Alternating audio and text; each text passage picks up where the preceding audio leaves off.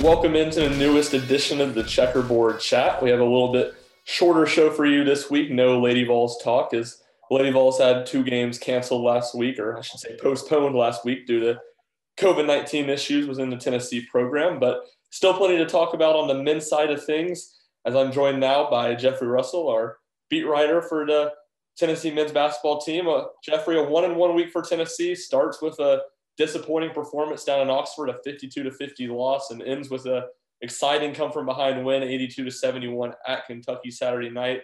What were your uh, takeaways of Tennessee's one-on-one week? Uh, I think the the biggest takeaway is you come off of another strong Saturday performance, wondering will Tennessee finally find some consistency on the offensive end of the court. Uh, this will be the second weekend in a row that you think they may have finally turned a corner. So we'll see if that actually is true or not. And then also just the play of Keon Johnson and Jaden Springer. I think that was the performance a lot of people were looking for when you were told you had two five star guards coming in. Uh, you know, both of them have shown some real great flashes at times, but they really just took over the game against Kentucky. So I think that uh, that's going to be a, a big selling point for what the team has going forward. Yeah, I think you really hit the nail on the head with both those things. And consistency is the big word. Rick Barnes says it I don't know every press conference multiple times. I mean, it's it's the big word. It's consistency, and it's that's always the word in sports, and especially with a team that's been pretty inconsistent since SEC play started. But I think you're you're right in the sense talking about the freshmen. I think that's why maybe this offensive performance feels more sustainable than the Kansas one did. The Kansas one, Tennessee shot super well from three. Just about everyone on the team was throwing in shots. Saturday, I think you saw what fans pictured, what people kind of pictured this team could look like an NCAA tournament. It's going to take the freshmen a while to get going, but once they do, they're going to be the two best offensive players on the team, the two best athletes. And now I think people would have expected more from John Fulkerson. He'd be right in that mix as best offensive player too. But with that being said, the NCAA tournament is all about your guard play. It's all about having guys that can get to the basket and create shots and score down the stretch of games. And that's exactly what you saw Jaden Springer and Keon Johnson do. I mean, what was it, a six minute stretch there where they doubled just the two of them doubled the whole Kentucky score as Tennessee came charging back. And you know, Rick Barnes said it's all about consistency. Can they continue to do that? And I think that'll be the question: was Saturday a sign for these guys of we I can go out and do this every day, and if they can, it completely changes Tennessee's potential. Yeah, absolutely. Another note, another thing that kind of stood out to me. We talked about it on here last week. Had Olivier Nkamhoua turn the corner um, and we, I think I said at least I thought this was two games that really played well into his strengths, and you didn't really see that. Um, Ole Miss game in particular, I thought he struggled. He wasn't a, able to give Tennessee a ton of good play. He played eight minutes, so not too far below his average, but really didn't give Tennessee anything at all. They needed rebounding in that game. They got hurt on the boards a lot. The Kentucky game, he wasn't great either. You know, he only played three minutes but a lot of that was due to foul trouble. Um, he got those two quick fouls, I think, and it was about four minutes into the game, and him and him and Fulkerson had both had two fouls. Besides that, I thought he did some good things, but definitely a step back. You saw EJ Anosike get more minutes this week. You saw Uros Plavsic get minutes Saturday. It certainly seems like that. Who's going to be playing the post? Playing the post is still very. Yeah, I think uh, what you lacked from Nkamhoua this week, I think EJ Anosike made up for in spades, specifically against Kentucky. While he didn't really put up any points, I mean, uh, the fight he had down there in the paint, mixing it up, I mean, he wasn't making anything easy down there for those Kentucky players. And I think that's really what the coaches are looking for from him. They know he's maybe going to struggle a little bit offensively, but still can produce. But uh, he was a workhorse down there for the for the time he was in against Kentucky. Yeah, certainly. And another thing you saw in that Kentucky game, and they were forced to do it just because of the amount of guys they had in foul trouble. But you saw a lot more of those four guard lineups, especially during the second half when they made that run. And even, you know, it's easy to do when Fulkerson was ineffective as he was, but you wonder if that's going to be a continued theme of in the game stretches if you just go with who's playing better of Fulkerson and Pons and then roll with four guards because that was clearly the emphasis Barnes had and the plan Barnes had Saturday night. Yeah, it worked to perfection too. It looked like. Yeah, it really did. Tennessee was able to get out and get those easy baskets that they they'd really been lacking. We just got done talking to Rick Barnes. You know, we kind of talked a little bit about consistency being a common word for for him today. But what were some of your takeaways from what he said? Uh, I think one of the bigger takeaways was he's kind of seen this coming from Springer and Johnson for a while now.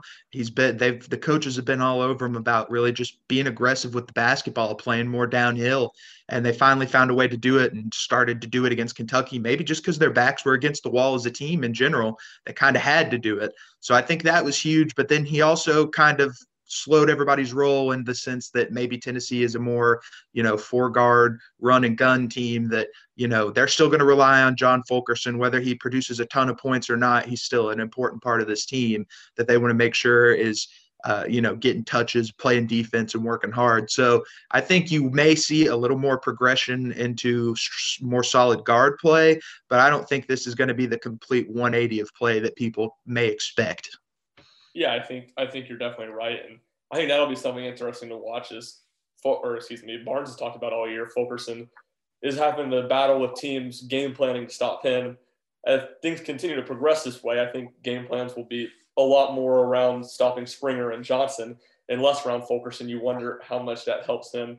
One thing that stood out to me about what Barnes said today, and he didn't really necessarily tie it back into his point exactly well, but it was an interesting story nonetheless, as he was talking about first time he met Keon Johnson talking mm-hmm. about he asked him what position he, he wanted to play in college, and he said the four. I thought that was very interesting and probably kind of shows, you know, I'm sure that conversation was probably his sophomore year, the kind of development that you saw as Johnson exploded from out kind of a fringe top 100 recruit to a top 20 recruit by his senior year.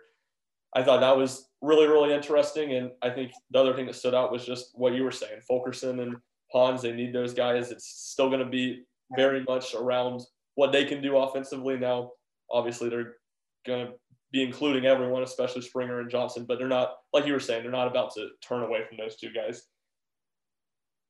Yeah, I think one more thing I wanted to touch on. Sorry to, to cut you off there. Was uh, the the talk of uh, Josiah Jordan James. Uh, Coach Barnes talked about that he really thought Josiah was kind of just scratching the surface of what he really could be. Uh, he's led the team in rebounding over the last three games. He's been kind of a force in the paint. Uh, I think once he continues to press uh, pro- progress offensively, uh, he could be one of the best all-around players in the SEC. And I think that gives you the look is why people kind of expected he has the NBA body, the NBA form. If he can just get the play to back it up, he'll be playing this game for a long time. Yeah, I think that's that's definitely right. And you look at it, the 30 since the 30 games he's been moved to or off the starting lineup coming off the bench, he's had two games, double digit rebounds that I mean, he seems like the guy that's kind of the fix the guy for the rebounding issue. In those games that he gets in, and I mean, he can he's the leading rebounder on the team, very high in potential there. And I think the last three games you've seen him play pretty good offensively. Now he kind of went away in that second half of the Ole Miss game, and he's kind mm-hmm. of the guy I think. Now I think Barnes is talking about a lot of guys, but when Barnes talks about players having to take the shots when they're open, he's the definition of that guy. I thought you saw that in Ole Miss game. You hit two threes early they missed a couple, and it was I think it was early play in the second half. They were scuffling on offense, and he had an open look for three that he turned down, and then Tennessee got a bad forced look at the end of the shot clock. His confidence is, I think, going to be at least for this team the most important thing for his offensively. He can do a lot to improve over the next few years and be one of Tennessee's go-to scorers. I don't think that's going to be the case this season for him. I think it's just about having that confidence, taking the open shots, and really being a guy that can space the floor. I think as you see maybe Tennessee lean on Springer and Johnson more, having James be able to play the four space, get less guys in the paint to open up things for Springer to, and Keon Johnson to drive will be very, very important. Yeah. On to the next topic, we talked about it a, a little bit just a minute ago, but 16 points off turnovers against Kentucky, 10 fast break points, almost all of them coming in the same eight minute stretch. That was after Tennessee had two straight games with no fast break points. Just how important was that Saturday night, and how important is it going forward for this team? I mean, it's it's everything for this team. When this team was clicking early on in the season, it was because they were turning their defense into offense, and I think you saw a return to that Saturday night, specifically, you know, at bringing them up again, Springer and Johnson. I mean, they were picking off every pass in every lane, and they were shooting up the court when, uh, you know, Kentucky would turn the ball over. I think those two guys are, you know, when they step on the court, they're going to be probably the two most athletic guys on the court, on whatever court they're going to step on. And Saturday night, they played like if they played downhill and made, you know, basically gave Kentucky just no chance to guard them. So I think if, you know, Tennessee can return to that defense and offense mentality, I think that'll be huge. And I think that's something that is sustainable, but I don't, you know, it's it's more about heart and effort than it is about statistics or anything like that, in my opinion. Yeah, I agree, and some of it's kind of comes in conflict with itself. Tennessee mm-hmm. plays so well on defense, but they're not. They don't pride. Them, they're not a pack line defense like Virginia, but they don't pride themselves on getting out, playing, you know, mm-hmm. 90 feet of pressure defense. And a lot of times it, it works against Tennessee. They'll play good defense for 30 or you know 25 seconds on the shot clock, and it makes things harder to get going. And you add on to the fact on top of that that Tennessee is so inconsistent rebounding the basketball. Tennessee can't leak out guards. You look at Keon Johnson, he's probably fourth on the team in rebounding. Jaden Springer is a big rebounder. We just talked about how important Josiah James is to the rebounding. Those guys have to get down low and scuffle it up. So it, it yeah. makes things harder to get easy to push, but that's going to just have to be something Tennessee has to do. They and I think Springer talked about that after the game. They they were too focused in getting into the offense, running into offense, and then just playing, which you know sometimes that's what Tennessee wants to do is very much get into the half court game. But with Springer and Johnson, I think it's it's very important to continue to see those guys kind of run the offense by just getting to the basket, being downhill, and being a little less scripted in the half court offense. Yeah, and I think I think you saw a, a, stronger confidence in their games when they were able to do that and just kind of just enjoy playing the game and just kind of playing a little more instinctually. I know that's not probably what Rick Barnes wants to to see every time down the court. They want to set up sometimes, but when those guys could just get into their game a little more, you saw a lot more confidence in the way they were playing. Yeah, definitely. And Barnes talked about that a little bit today too. He talked about the play that Johnson got in transition and went and tried to throw the left-handed dunk down and got blocked, and he said that was a good play. That's what we want him to do, be aggressive. And he was pleased with was how Johnson responded to it. He wasn't hanging his head. He was that was a good play, good block. I'm going to go up and do it again. And he went and got fouled on that on the next possession. And that's where I think Tennessee doesn't have that alpha dog offensive player. Keon Johnson was the definition of an, of an alpha dog on offense. He was going to the basket hard, mm-hmm. he was getting fouled. Now, obviously, that's the best game of his career. You can't expect that every night. But if he can have that confidence in his game – I think that would go a long way to Tennessee just kind of getting things going. Because when they've struggled this year, I think it's been a lot of kind of looking around at who's going to go make a play for us, and no one having that killer instinct to be able to. Mm-hmm. Well, we talked about some of the good from the Kentucky game. We'll have to touch on some of the bad from the Ole Miss game. What was the the most concerning thing to you about Tennessee's 52 to 50 loss in Oxford? I think when when you can say the the confidence shown in Kentucky was the lack of confidence shown in Ole Miss. When Ole Miss threw that one three one zone at Tennessee, it just looked like Tennessee decided they were going to fold it up and you know whatever happened happened. But they just were very lackadaisical in their passes, and it just seemed like they Ole Miss kind of broke their will in in a way. And the the the words from Rick Barnes in the players post game was it was a challenge on the team's uh, aggressiveness and the team's maturity. And I think you saw a more mature a more mature team show up against Kentucky, but maturity was definitely the the problem in Ole Miss.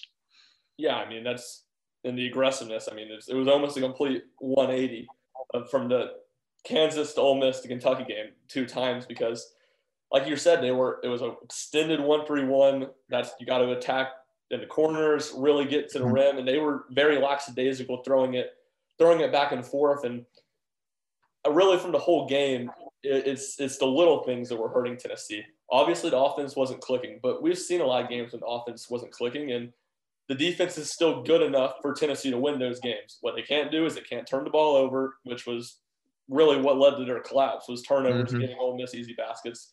They have to rebound down the ball well. They didn't rebound the ball particularly well, especially down the stretch, trying to pull off a not really a comeback, but down by a possession or two in the late in the game. You have back to back possessions. Ole Miss gets second chance points, and you got to shoot your free throw as well. I think I, I mm-hmm. out the stat last week. Tennessee is shooting 59% from the free throw line in their losses, and I think they're shooting 73% on the year.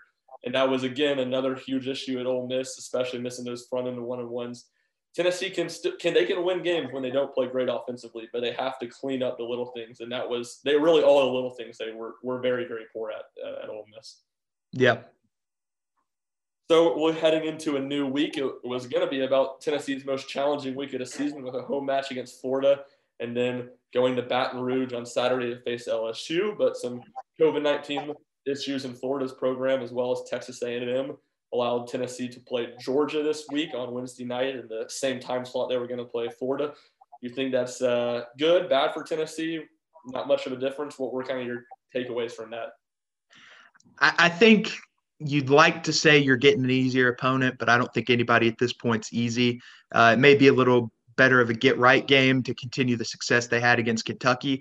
But I'd also think that a lot of the guys in that Tennessee locker room probably wanted to get some revenge against Florida. You heard Yves Pons and John Fulkerson after the Kansas game talk about how it kind of stuck in their minds that they hadn't beaten Kansas and that they wanted to get Kansas.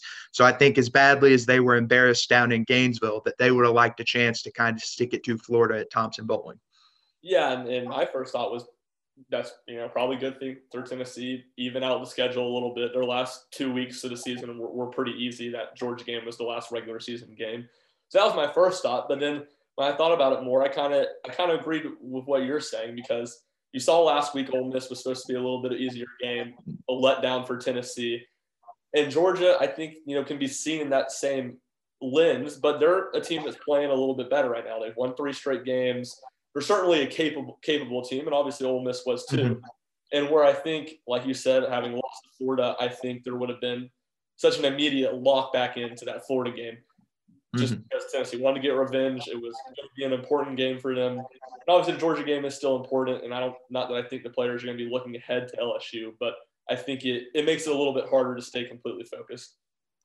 Yeah, and I think against a team like Georgia, who's going to try to get up and down and really space the court and run a little bit, I think you're going to see really quickly what Tennessee plans to do as a team going down the stretch. Uh, they're either going to be forced into a run and gun game, or they're going to slow it down and uh, lock it down to the half court. And I think it'll be interesting to see what they decide to do.